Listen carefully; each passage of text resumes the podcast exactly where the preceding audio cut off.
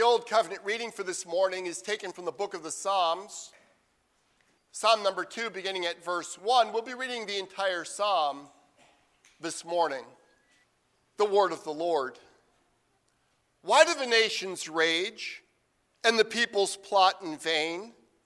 The kings of the earth set themselves, and the rulers take counsel together against the Lord and against his anointed, saying, Let us burst their bonds apart and cast away their cords from us. He who sits in the heavens laughs. The Lord holds them in derision. Then he will speak to them in his wrath and terrify them in his fury, saying, As for me, I have set my king on Zion, my holy hill. I will tell of the decree. The Lord said to me, You are my son. Today I have begotten you. Ask of me, and I will make the nations your heritage, and the ends of the earth your possession. You shall break them with a rod of iron, and dash them in pieces like a potter's vessel. Now, therefore, O kings, be wise. Be warned, O rulers of the earth.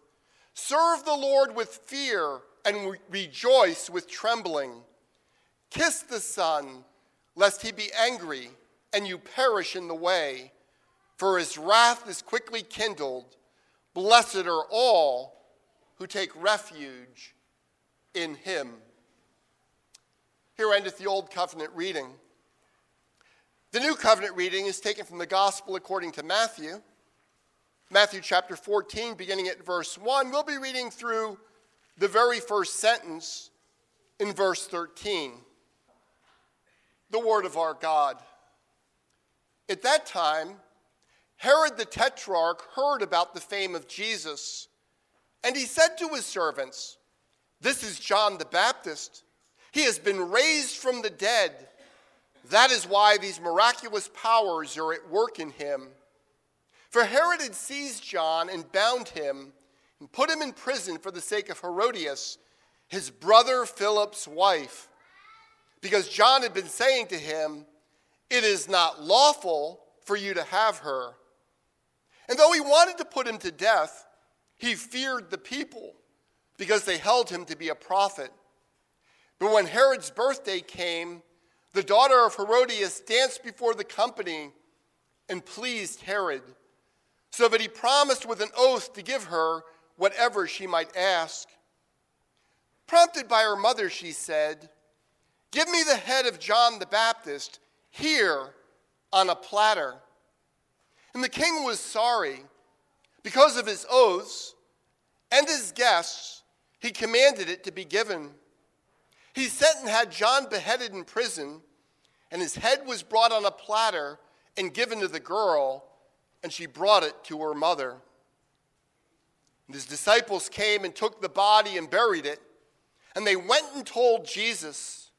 Now, when Jesus heard this, he withdrew from there in a boat to a desolate place by himself. Here endeth the new covenant reading. Please keep your place here in God's word, as this will be the primary portion of God's word for our morning sermon. The cross cast a shadow of over the entirety of our Lord's life, even from the time he was born in a manger. Yet instead of fleeing this terrifying shadow, Jesus pursued his Father's will through every adversity. And by embracing the reality of the cross, Jesus transformed the cross into a symbol of God's love for us and a symbol of his own victory over Satan, sin, and death on behalf of us, his people. We are now in a portion of Matthew's account of the gospel where opposition to Jesus is increasing more and more. It's really picking up steam. Some of the Pharisees, unable to deny the mighty works that Jesus has been doing, have attributed what Jesus was doing, particularly casting out demons, to him being in league with Satan. And then last week we saw when Jesus came to his own hometown to people who had seen him grow up, who had worshiped with him in the local synagogue, that though they were thunderstruck by Jesus, both by his teaching and by the miracles he did, they openly rejected him. We, we have moved from outsiders who are religious leaders who don't really know Jesus to insiders who had seen him intimately, both rejecting Jesus. This week, we discover that those criticizing Jesus, those who were in opposition to the kingdom of God, were willing to engage in far more than name calling. As the greatest man ever to live prior to Jesus is brutally put to death by an incredibly unfaithful and wicked king, Herod Antipas. Herod Antipas was a man who fancied himself to be the king of the Jews, but now he was hot on pursuit of Israel's true king. Here's a critical truth to keep in mind as you meditate on this portion of God's word in the coming week or wherever you do in the future. Matthew was telling us about John the Baptist. But Matthew's purpose is not that we would know about John the Baptist, but in telling this story about Herod killing John the Baptist, that we would know more about Jesus. That is, we will only rightly understand this portion of God's Word when we see the connection between John and Jesus and the light that John cast on Jesus, and when we contrast Herod, the would be king of the Jews, with Israel's true king and see the contrasts and the beauty that they display in our Lord. Uh, we're going to look at this morning's passage under four main headings. First, a case of mistaken identity. Second, the courage of his convictions. Third, a foolish and wicked servant. And fourth, the leader of God's people. I did that kind of fast. Let me give those to you once again. First, a case of mistaken identity. Second, the courage of his convictions. Third, a foolish and wicked servant. And fourth, the leader of God's people. But before we do that, we ought to pause and consider the moral mess that was the Herodian dynasty. Let me start with an analogy. If you heard someone last week saying that they disagreed with Bush's decision to invade Iraq, you know exactly what they were saying. They were disagreeing with President George W. Bush's decision to invade Iraq in the Second Gulf War. We, we, we have a lived history of this, at least if you're you know, 30 years old or so, or even younger than that. You, you understand what they mean by context. But actually, 2,000 years from now, that, that saying might not be quite so clear. Because after all, President Bush's father was also president of the United States. And confusingly enough to future historians, he was also named George, and he also ordered a war against Iraq. See, see, there's a confusion that comes if you don't have a lived sense of the experience of what's going on. Well, we have that when we go back to the Herods, and actually, with the Herods, we have it on steroids. Uh, the Herod in this passage, Herod Antipas, is not Herod the Great, who ordered the massacre of the children in Bethlehem when Jesus was born there. This is one of his sons. And to make matters much worse, ancient writers, including in the Bible, regularly refer to the various Herods just by Herod. They don't mention their names, even though several of them are actually rulers, many of whom fancied themselves as kings. And to make matters worse, just like George Bush being president, Several of the Herods have the same names. So we need the help of some careful historians to uh, give us the crib notes and help us understand who's who and what exactly is going on. Now, you don't need to become an expert on this, but I want to draw three things to your attention that I think will be helpful for you in rightly understanding this passage, things that every first century Jew would already have understood. The first, as I've told you, is, is that this Herod is not Herod the Great, who killed the children in Bethlehem in a desperate effort to kill baby Jesus. Uh, but what we do find out is Herod Antipas is a chip off the old block, right? He, he has exactly the same moral compass as his father. If anything, he's become worse. Second, unlike his father, Herod Antipas was a relatively minor ruler. His father's called Herod the Great, who uh, does these significant building projects. But um, his son, Antipas, the Herod in this story, is called a tetrarch. That means he has a fourth of the kingdom. Well, it turns out that term was used more loosely to refer to a minor ruler. He actually rules over a third of his father's kingdom, but he's not as significant as his father was. You know, the pecking order goes emperor, king, ethnarch, tetrarch. He's down here. Now, Herod fancies himself, like many people do when they're in power, as being more glorious than they are. He wanted people to call him king, and not surprisingly, many of his subjects were happy to do so. We see that in the Bible. When you read ancient stories, people refer to him as king. They're kind of flattering him. But the Roman Empire refused to give him the title king until the day that he died. Third, and this is what's most important for you to remember, the entire Herodian dynasty was crassly immoral. Um, my friend Lig Duncan gives us just a little glimpse of this in the way he describes it. I thought it was helpful. I'm just going to give you my, my friend's own words here. Professor Duncan says, Let me recount for you this bizarre relationship which obtained in Herod's own family and the effect that it had on his offspring, Herodias, Herod's wife. That is the Herod of this passage. Herodias, Herod's wife, had married her half uncle, a man named Herod Philip, who was just called Philip in this passage. She had married her half uncle Herod Philip, and she had borne him a daughter. The daughter is the one who was dancing in this passage. Uh, Josephus, by the way, tells us that her name is uh, Salome, so we do know her name. Now, this daughter, the daughter of Herodias, would herself later marry her half uncle, thus becoming both her mother's sister in law and her aunt. Now, you do not need to be able to write that all out on a pop quiz about the Herodian dynasty. But let me tell you, that only scratches the surface. It's not half of the story. I'll tell you a little bit more later when we talk about the unlawfulness of their marriage. Because this Herodias divorces her husband to marry her brother in law. It's a very, very grossly immoral thing that they're all doing. What we should grasp, however, is that this is not only all contrary to the law of God, it would have made them a stench in the nostrils of faithful Jews. Now, we have some familiarity with the fact that the super wealthy and the super powerful often imagine that they are not bound by the law or by the customs of common people in terms of morality.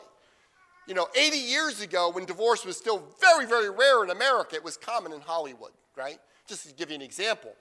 Or uh, a, a more notorious example in our own day is to discover how long the list is of prominent men who were friends with Jeffrey Epstein and visited his island, right?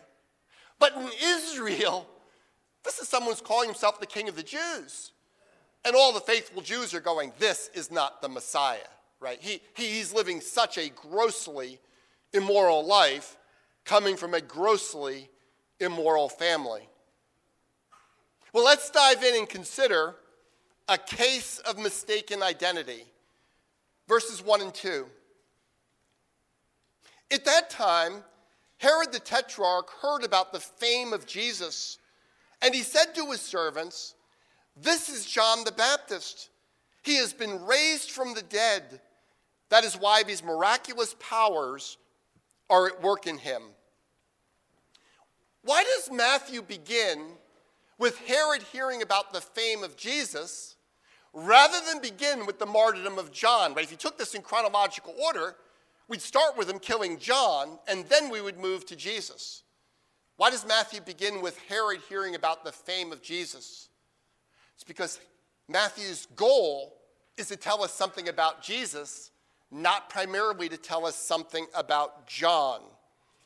Right? The answer is that Matthew wants us to think about John's life, John's testimony, and John's execution, not for the sake of understanding John better, but for the sake of understanding Jesus better. Now, in one sense, it's odd that Herod would imagine that Jesus is John the Baptist raised from the dead. After all, their ministries actually overlap some, right? I mean, J- John's ministry gets cut short while Jesus' goes on, but there is an overlap in their ministry. Although perhaps Herod wasn't all that concerned about the details. What this does make clear is Herod was obsessed with John the Baptist, right? He'd been obsessed with him before we had him arrested. He, he wrongly had him arrested and then he had him put to death. And I think we rightly should think that his conscience is deeply pricked. He knows what a wicked thing he has done, particularly after he sobers up. And his conscience is tormenting him over what he had done to John. And yet, Herod's error of confusing John with Jesus actually points to some important truths. I think that's why Matthew includes it. Herod's error reminds us of the fundamental continuity between John and Jesus, which could make this confusion possible. Both men were proclaiming that the kingdom of God is at hand. Both men were calling people to repent and be baptized for the forgiveness of their sins. Both men were absolutely fearless in teaching the truth of God. And the one striking difference, I mean, from an outsider, right? You know a lot more about Jesus than people would have seen from the outside. But the one striking difference for an outsider is John didn't do any miracles, and Jesus' ministry is ablaze with miracles. But Herod has an explanation for that too. This is John the Baptist raised from the dead.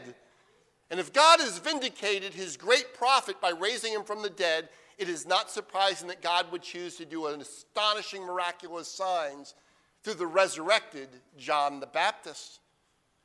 And in one sense, Herod has a point. Jesus is, in fact, going about doing things in resurrection power. Uh, you'll remember what he uh, Jesus later tells Martha, right? While her brother lies dead in the grave, Jesus says, I am the resurrection, and the life. So even Herod's error, his misunderstanding, casts light upon who Jesus is. Herod's fear and hatred is the dark background which causes John's courage and integrity to shine forth with even greater power. That's why I call this section about John that John the Baptist had the courage of his convictions. Look at verses 3 through 5 with me. For Herod had seized John and bound him and put him in prison for the sake of Herodias, his brother Philip's wife, because John had been saying to him, It is not lawful for you to have her. And though he wanted to put him to death, he feared the people because they held him to be a prophet. Please notice that John the Baptist did not simply whisper about Herod's immoral behavior, his unlawful conduct in a safe corner of the empire. He spoke openly about it. We're told he didn't say it once, he kept on saying it. And he said it directly to Herod, too, not just to other people. You have to think about how courageous that is. See, John wasn't simply condemning Herod's behavior when he says, It is not lawful, O king, for you to have her. He's calling Herod to repentance. Herod, you too need to repent and be baptized for the forgiveness of your sins. Well, Herod Antipas had married a Nabatean princess, right, not a Jew, and then he had unlawfully divorced her in order to marry Herodias. And the inconvenient thing about that is Herodias was married to his half brother Philip. And so Herodias unlawfully divorces her husband Philip so that the two of them can be married. And that's so crassly against God's law. Now, I'm saying unlawful, but of course, I mean God's law. Uh, Roman divorce laws were actually far more lax than the Bible allowed. And, you know, so in terms of Rome, they couldn't care less in one sense that the would be king of uh, the Jews and this um, minor uh, princess, you know, what they're doing in their personal marriage behavior. The Romans didn't care. But actually, even upper class Romans um, would have looked down on the fact that he had married his brother's wife while she was still alive. And by the way, she was also Herod's niece. It's a really, really crass display of immoral behavior. But here's the question What do you do about someone as powerful as the king behaving like this? Okay? When the wealthy and powerful behave immorally, um, what do you do? To be honest, most people keep silent. Well, that's not just true in the first century. I mean, among other things, even criticizing Herod in private, you, you don't want a bird of the air to tell the king that you're actually calling him and his wife grossly immoral and breakers of God's law. That could certainly hurt your advancement, might even cost you your life. John isn't like that. John is not going to keep quiet. He has a mission from God.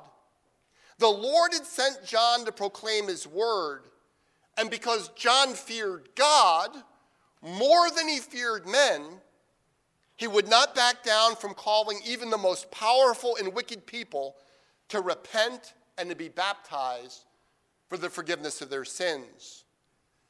To put the matter in contemporary terms, if John the Baptist had been mar- uh, invited to Antipas's wedding to Herodias, he would not have gone, and he would not have given Herod a gift.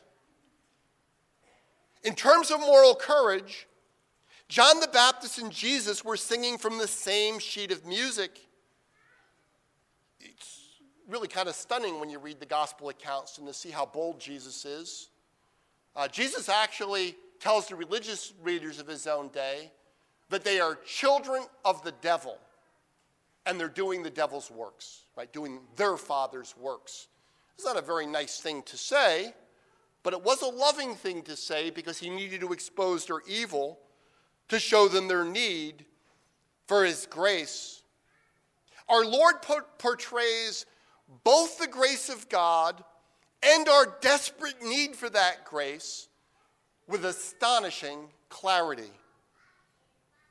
In fact, if you were with us when we were studying the Sermon on the Mount, you might recall that on my understanding, this is not a universal understanding, but on my understanding of the Sermon on the Mount, when Jesus talks about adultery, Jesus himself has already talked about Herod and Herodias and their marriage being adulterous. The English Standard Version translates Matthew 5, verses 31 through 32 like this It was also said, Whoever divorces his wife, let him give her a certificate of divorce. But I say to you that everyone who divorces his wife, except on the ground of sexual immorality, makes her commit adultery. And whoever marries a divorced woman commits adultery. So the ESV, like a, a significant majority of modern translations translates that last phrase in the passive voice, a divorced woman. But I think grammatically it makes more sense to translate it as a middle voice. That is, a woman who wrongly gets divorced from her husband. By the way, wrongly is implied throughout that passage, right? We recognize that the Bible actually says in some cases divorce and remarriage is just fine. But in this particular case, Jesus is talking about a woman who wrongly divorces her husband. The husband is still guilty of adultery in marrying her. Okay, why do the translators all, not all, but many of them, choose to translate it differently than I'm suggesting to you? It's because first century Jews, it was almost always the men who initiated divorce. But what I'm suggesting to you is Jesus had a very specific couple in mind. That was Herodias had taken the initiative and wrongly divorced Philip. And Jesus is saying, even at the top, the king is committing adultery by being married to Herodias. Now, if I'm right about that, you should see how courageous Jesus is being. He's proclaiming the very same message that led to John being killed. Of course, you might not all be persuaded by my interpretation, and that's fine.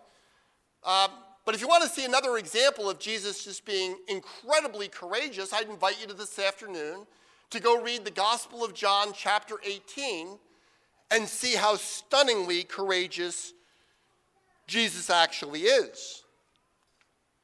It is night. This is a time when a band of soldiers come out with weapons and with torches to arrest Jesus. But it's nighttime. Jesus could simply slip away. Yet, knowing all that was about to happen, Jesus came forward and said to them, Whom do you seek? They answered him, Jesus of Nazareth. Jesus said to them, I am he. Judas, who betrayed him, was standing with them. When Jesus said to them, I am he, they drew back and fell to the ground. So he asked them again, Whom do you seek? And they said, Jesus of Nazareth. Jesus answered, I told you that I am he. So if you seek me, let these men go. This was to fulfill the word that he had spoken. Of those whom you gave me, I have lost not one. You see, Herod's a moral coward. Jesus is courageous beyond measure. He openly identifies himself so that his disciples will be delivered. Beloved, he openly identifies himself and goes to the cross so that you will be delivered. Regrettably, Antipas was neither like John nor like Jesus. While Jesus demonstrated astonishing courage, Antipas was a moral coward.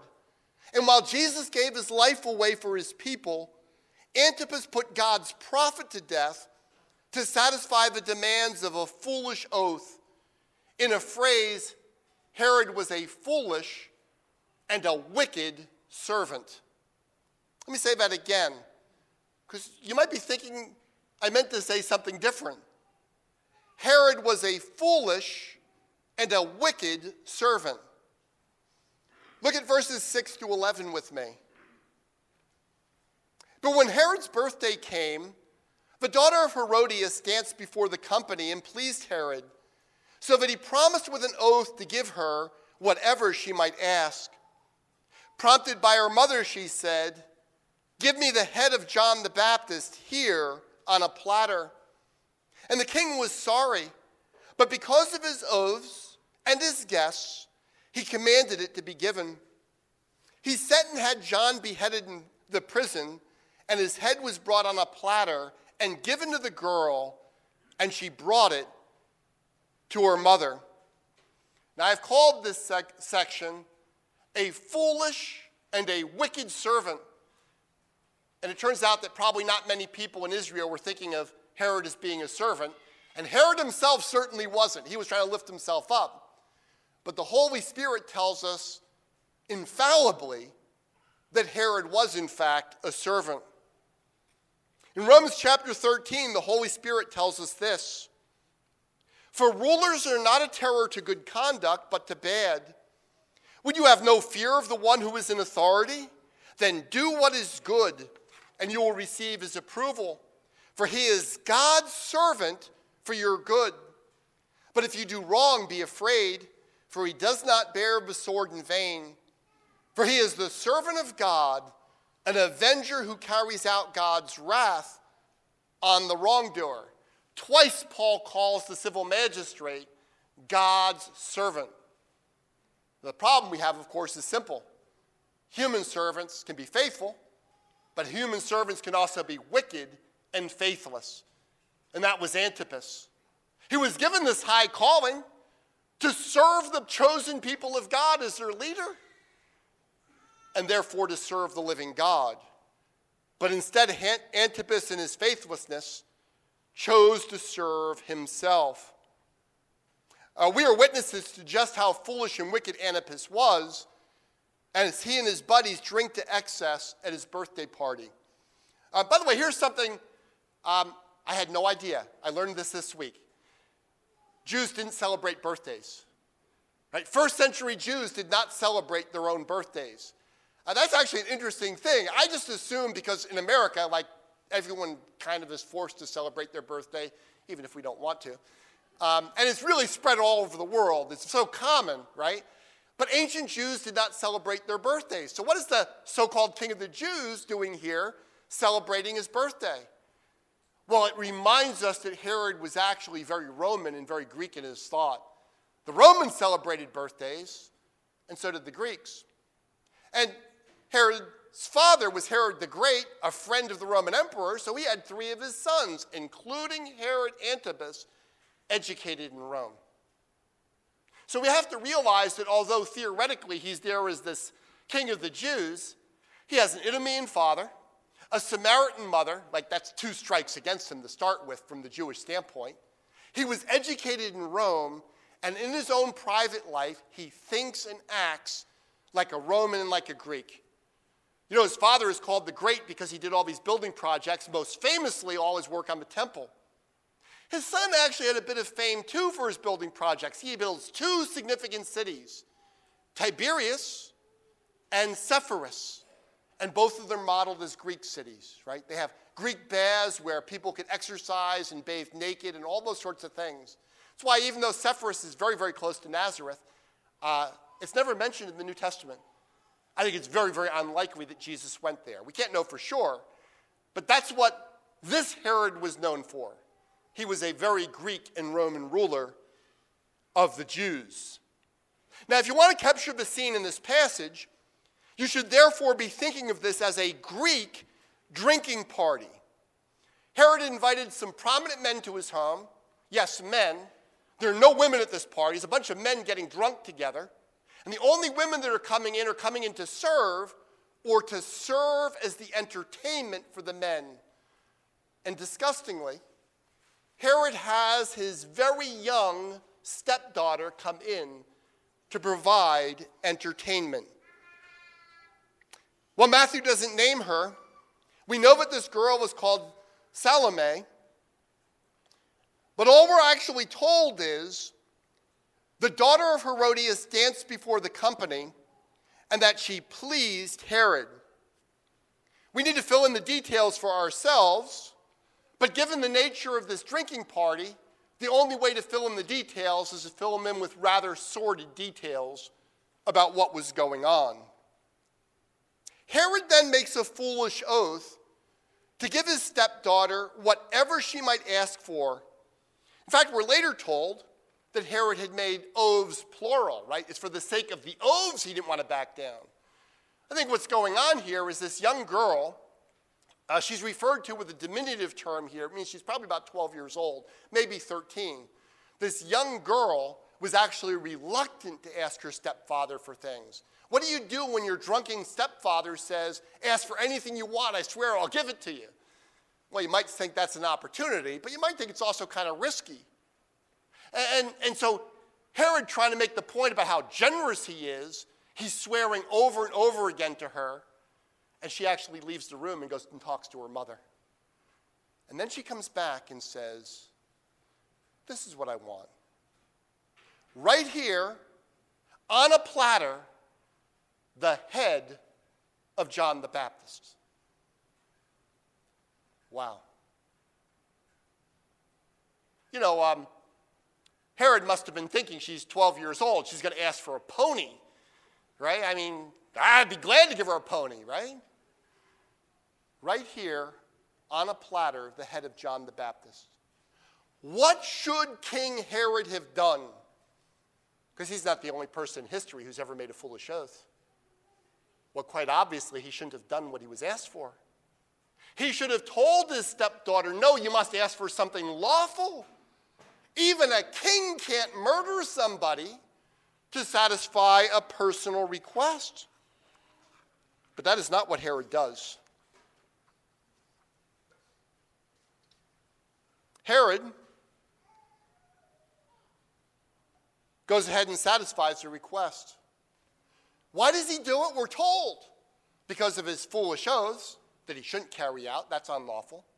And because of his guests. I want you to think about his guests for a moment. Imagine you were one of his guests at this party. I'm sure you don't go to parties like this, right?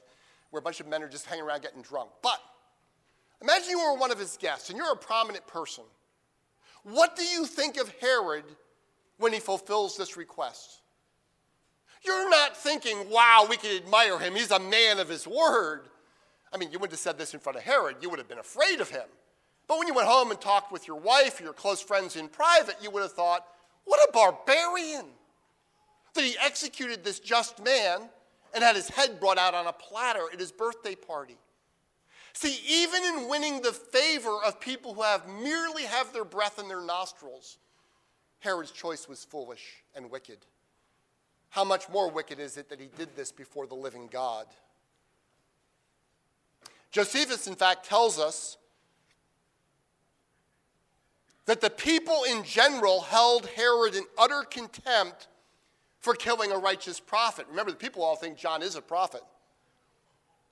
And that Herod's own later death was the judgment of God upon him for this wicked behavior.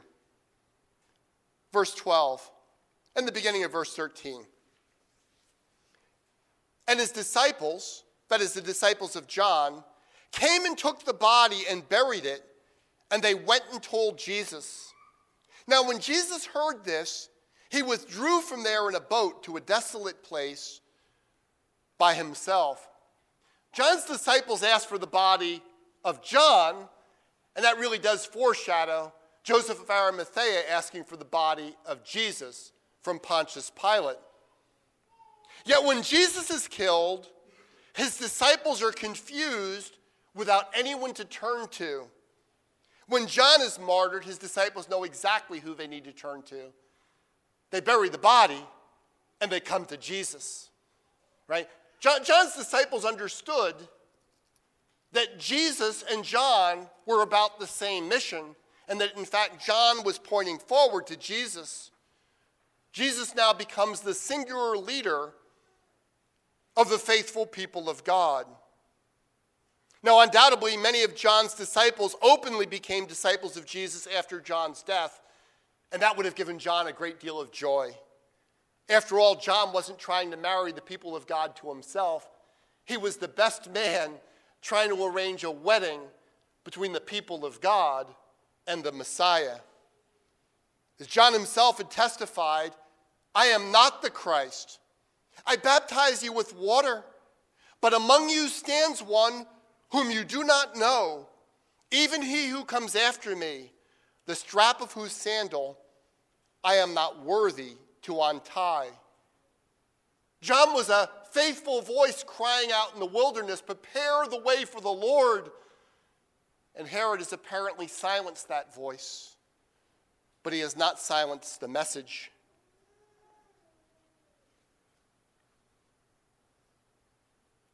Herod brutally silences the voice of John, and as he does so, the shadow of the cross looms ever larger over the life of our Lord. And so Jesus withdraws from the area near Herod because the time of his final confrontation, when Jesus will give his life for the life of the world, has not yet come. Nevertheless, even the wickedness of Herod and Herodias highlights the astonishing beauty both of John the Baptist, but even more of our Lord and Savior, Jesus Christ, the world's true King. Herod was a moral coward. John had courageously spoken the truth right up to the end of his life. Jesus Christ not only speaks the truth, he is the truth. Herod could not endure the possibility of being embarrassed in front of his drunken friends. John the Baptist courageously endured the wrath of King Herod, even to the point of death. Jesus courageously endures the wrath of Almighty God, a wrath that was justly poured out upon our sins. that we might be forgiven, justified, and adopted into God's family. Herod was self serving in nearly everything that he did. John was a remarkably faithful servant, giving his life away for the sake of the kingdom of God. And instead of doing this for his own glory, John openly declared that Jesus must increase and he must decrease. Jesus pursued his Father will through every adversity. And by embracing the reality of the cross, Jesus transformed the cross into a symbol of his love for us and of his victory over Satan, sin, and death on our behalf. Therefore, the right application of this passage is not that you and I would strive to become more like John and Jesus and less like Herod. That, of course, is true, but that's not Matthew's point at all. The right application of this passage for each of us is to realize that Jesus Christ is the King and Savior whom we so desperately need, and to flee to Him so that we belong to Him, body and soul, forever. Beloved, we will not be delivered either by President Biden or President Trump in November's upcoming election, nor will we be delivered by any ruler who comes after them, and that's okay because we have already been delivered by our great Savior, Jesus Christ. He has made us his own treasured possession, and he will rule from sea to sea, from the river to the ends of the earth. Oh, come, let us adore him. Oh, come, let us adore him. Oh, come, let us adore him. Christ the Lord. Amen.